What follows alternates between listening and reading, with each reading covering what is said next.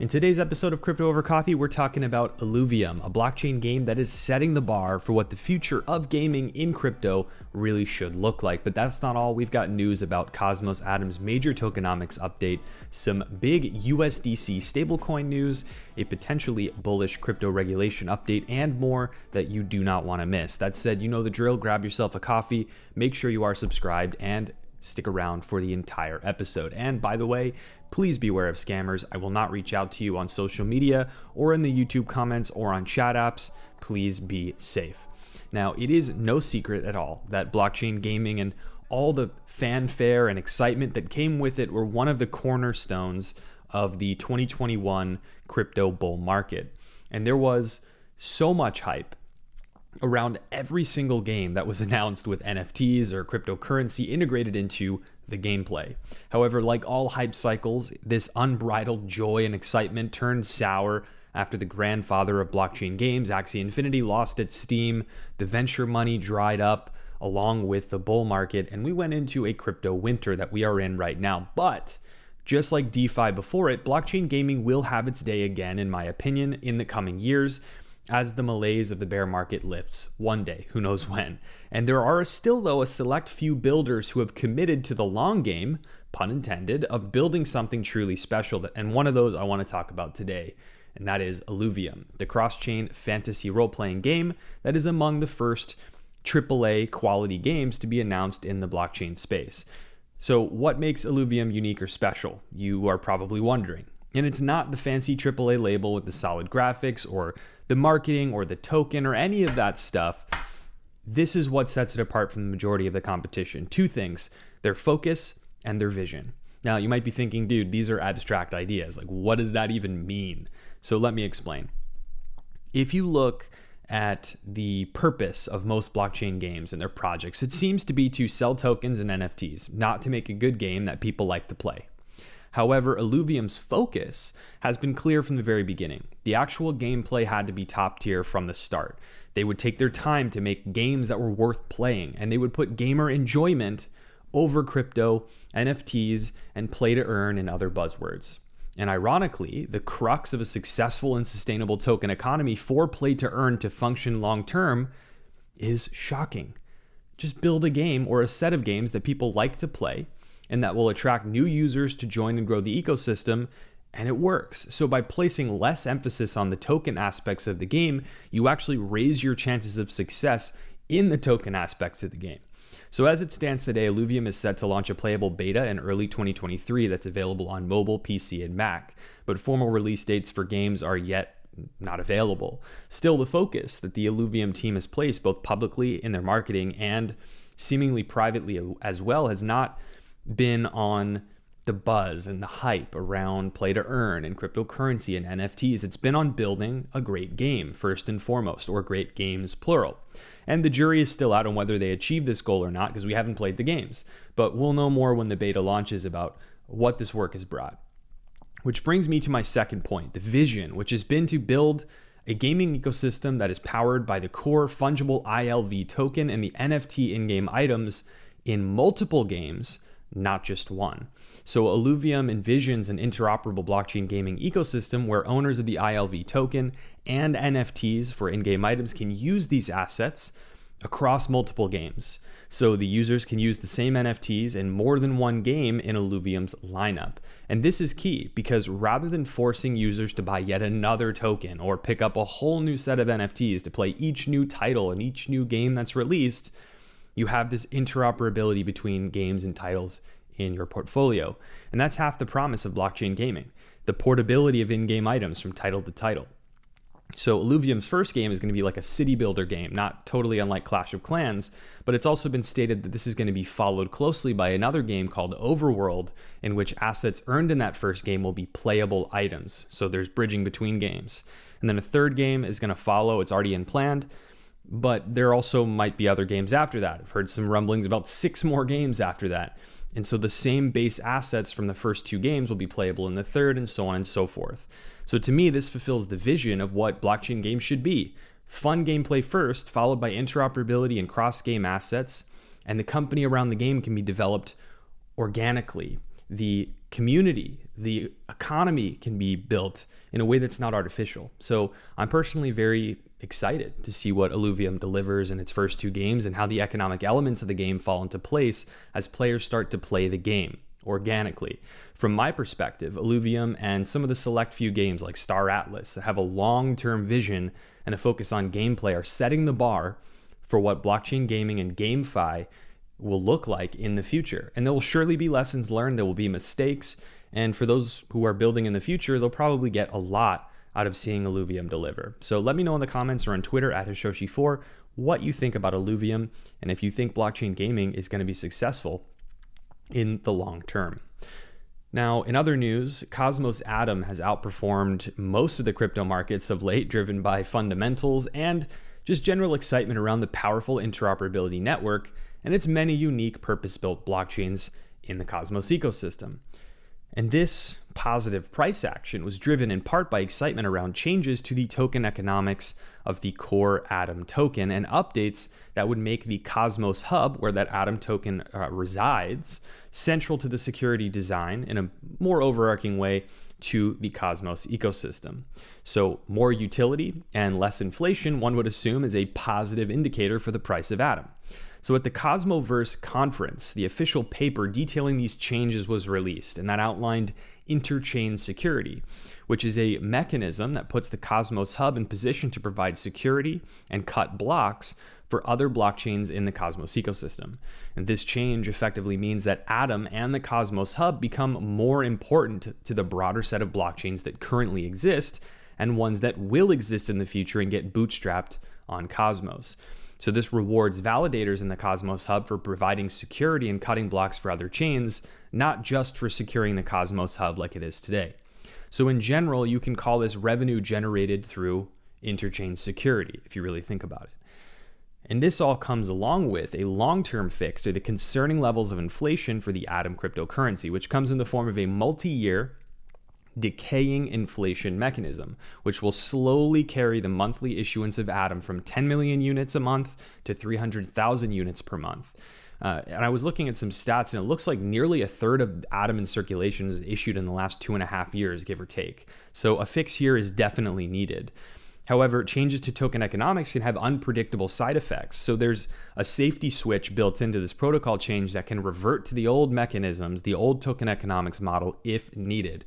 And this is a smart idea. And even though I think that reducing inflation and putting it on a linear curve long term is a good idea for Atom's price, it's more important to think about the whole ecosystem and its security first and foremost well above the price economics or the economics of the Atom token. So it remains to be seen how this change affects Atom long term in terms of price, but we will soon find out. And a good coffee tonic here from Onyx Coffee. Uh, so, anyway, shifting gears here, the popular regulated stablecoin USDC is going to be rapidly expanding in the last quarter of 2022, according to its issuer, Circle. At its recent event, Circle announced that the US dollar stablecoin USDC would be coming to several new ecosystems in late 2022, including Ethereum's Layer 2s, Arbitrum 1, and Optimism, as well as Near Protocol and the interoperability network Polkadot. Circle also indicated that USDC would come natively to Cosmos in early 2023 as well, and this is a clear statement of intent for Circle and a big bet on layer twos and interoperability networks, which is really important to the future. So, to support wider uh, network groups, for USDC, there will also be a burn and mint cross chain transfer protocol to allow users to move USDC around these different chains amongst the supported networks. And that should make it easier for users to use USDC across chains. And this comes at a time when USDC is under a lot of pressure against competition, both in DeFi protocols, native stablecoins, and big centralized players like Tether really duking it out for market share. And probably one of the most contentious and significant developments over the next two years is going to be seeing how stablecoins evolve and how regulations around them come into play around the world. So keep your eyes on this one. It's going to be very, very interesting to watch. And speaking of interesting to watch, make sure you stick around till the end of the show today because I've got some really important updates on crypto regulation and the Tornado Cash saga later in the show. So make sure you stick around for those. Now, I actually do want to take a moment now to shout out the sponsor of today's show, Prime XBT. Prime XBT offers a full set of crypto exchange products for the experienced trader, from simple purchase of crypto to high risk, high reward margin trading. Prime XBT also offers trading contests for those who wish to put their skills to the test as experienced traders on the platform. And for users who aren't quite ready to dive into the expert level world of crypto trading, Prime XBT also offers a training academy platform where one can learn about various different topics in the world of crypto trading, from the very fundamental topics to current state analysis and a whole bunch more, including advanced topics. And I've had uh, Dirk Hartig, a professional trader who leads that educational content on the Prime XBT Academy platform, on my show, and he does a great job explaining these topics from basics to more advanced topics. So if you want to check out Prime XBT, you can find a link in the description below to explore all of their offerings, including the Academy. And please note that there may be geographic restrictions that apply and that this is a high risk item. If you, there's a high risk of losses associated with trading cryptocurrency or any other assets of like kind, particularly with leverage. So I want to warn you there. Please adhere to strict risk management practices at all times. Thank you very much to Prime XBT. Now, my friends, you know what time it is? It is time for 404 Logic Not Found, a firecracker of a segment on the show where we bring attention to illogical happenings in and around the crypto space. And if you want to help the show get some attention, by the way, please hit the like button, get subscribed, follow the podcast, share it with your friends, whatever you can do. It's really, really appreciated. So thank you in advance. Now, the illogical soup du jour is what I like to call blank to earn, which is a blanket term for the seemingly never ending clones of crypto projects that adopt the do something to earn crypto model. You're probably familiar with the concept of play to earn, where you play a game and you earn some in game cryptocurrency or an NFT that has market value, which, you know, okay, I can kind of accept that if it's done correctly and sustainably. Key distinction there, of course. And Illuvium, the game we talked about today, will have to do a really good job of balancing this very design decision. However, now you have all kinds of stupid ideas gaining traction that have absolutely no need for cryptocurrency reward systems or NFT reward systems of any kind. One example of this is a, a total ridiculous idea that I saw recently called Club Coin, which is coining this new term called party to earn. Now, Clubcoin is reportedly building a digital payment mechanism available at nightclubs and retailers and music streaming services and other things like that. And it's going to offer cashback experiences and NFTs to partygoers as they buy stuff. So the idea is you buy stuff with the Clubcoin token, you might get some marginal return back. There's really nothing groundbreaking about this, and there's no reason why crypto or NFTs have to be a part of it. And look, I'm as big a crypto and decentralized tech fan as the next guy or gal here, but there's a line, right? I mean, you've got move to earn, play to earn, now there's party to earn. Before you know it, we're going to have pet to earn, where you pet dogs and earn crypto, or flush to earn, where you earn an NFT whenever you flush your toilet. I mean, I'd love to read stupid comments to earn, right? Where I can earn crypto for every stupid or rude comment I get on my YouTube channel, but no such luck. I mean, jokes aside, not everything needs cryptocurrency or an NFT or a rewards model for that matter. Frankly, very few of the use cases out there warrant these types of economic incentives and definitely don't need cryptocurrency to do it. Not only that, but creating a sustainable economy around these blank to earn models is almost impossible most of the time. There's always some need for a subsidy, or the entire system blows up when new users stop plowing money into it. So let me be clear. I picked on Clubcoin because it was top of mind. I just saw it today. But there are countless other projects that you can find even on a cursory search through Twitter or crypto news outlets that have this to earn model that have not the faintest chance of survival in the fullness of time. They are trying to solve a problem that doesn't exist. So people don't need to be paid to walk or to go to a club or to go to the gym. And cryptocurrency nor NFTs are necessary to economically facilitate or incentivize any of those activities at all. So you may find rare exceptions, like I mentioned earlier, in play to earn games, but I've yet to see in October 2022 a game that delivered a playable, fun, and sustainable long term play to earn ecosystem. And that day may come, but it hasn't yet. The bottom line is this it's undoubtedly a 404 logic not found to slap cryptocurrency and NFTs around a use case that doesn't need economic incentives or a system around it. And even more illogical is the idea that investors should shoulder the burden of supporting the often lopsided incentives that these blank to earn models offer during their short lived existence. That's just my thought. Let me know in the comments or on Twitter what you think. Now, for those of you who have been following the very dramatic saga around regulation in the crypto space, particularly in the United States, you will know that it has been a confusing and downright murky water since the very beginning. There is no clarity whatsoever around the rules. There are power struggles going on, and it's very difficult for builders to build because of this lack of clarity. Many believe that in the United States, the Commodity Futures Trading Commission, or the CFTC, would be the ideal regulator for this space. And CFTC Chairman Rostin Behnam recently spoke about how regulatory clarity that can be brought by the CFTC uh, on a CFTC regulated crypto market could be hugely beneficial for the price of Bitcoin and crypto, for example. In fact, Chairman Behnam stated that Bitcoin's price could double in a clear regulatory environment due to various factors, like the resultant institutional inflows of capital to Bitcoin. Now, price predictions and speculation aside, what I like about what he said in this interview is that the market needs a clear regulatory framework. This comes in contrast to the rulemaking by enforcement that has become, you know, sort of become the norm under the SEC's approach to regulating the crypto market, which only serves in reality to make it nearly impossible to understand how to comply and disincentivizes builders from building for fear of enforcement action. So, yes, under the CFTC, there would still be SEC involvement, but only under a clear definition of what cryptocurrencies are going to be deemed securities. And under clear definitions, it is easy to understand who must comply with securities regulations and who doesn't, which it really seems simple, and I don't know why it's been so complicated. Of course, every time I talk about re- regulation on the channel, there are a handful of people who bash me for it. But the fact of the matter is, whether we like it or not, whether we agree with it or not, regulation's coming. And I won't celebrate regulation, but I'll surely take sensible regulation over senseless enforcement action like we have today. That's my opinion, but you're always entitled to your own. No worries. Actually, by the way, speaking of regulation, I read a very interesting opinion piece the other day I think it was on Coindesk about law enforcement and the US Treasury Department and how they could tackle illicit activity like money laundering on crypto mixers like Tornado Cash without sanctioning code like they did recently.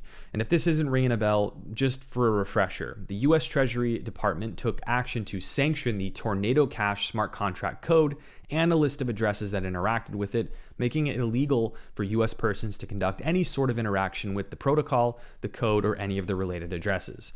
And this action drew a lot of criticism from open source software proponents and many others because it crossed a philosophical line in violating freedom of speech, according to many detractors. The premise being that code is speech, and sanctioning code is effectively banning a form of speech. It's obvious that there should be action taken against bad actors. We get that, but there's this debate about the methods used to achieve that end. So, this opinion piece that I read um, and that I talked about just a second ago outlined an alternative approach that enables one to stamp out money laundering and hold bad actors accountable without potentially violating First Amendment rights.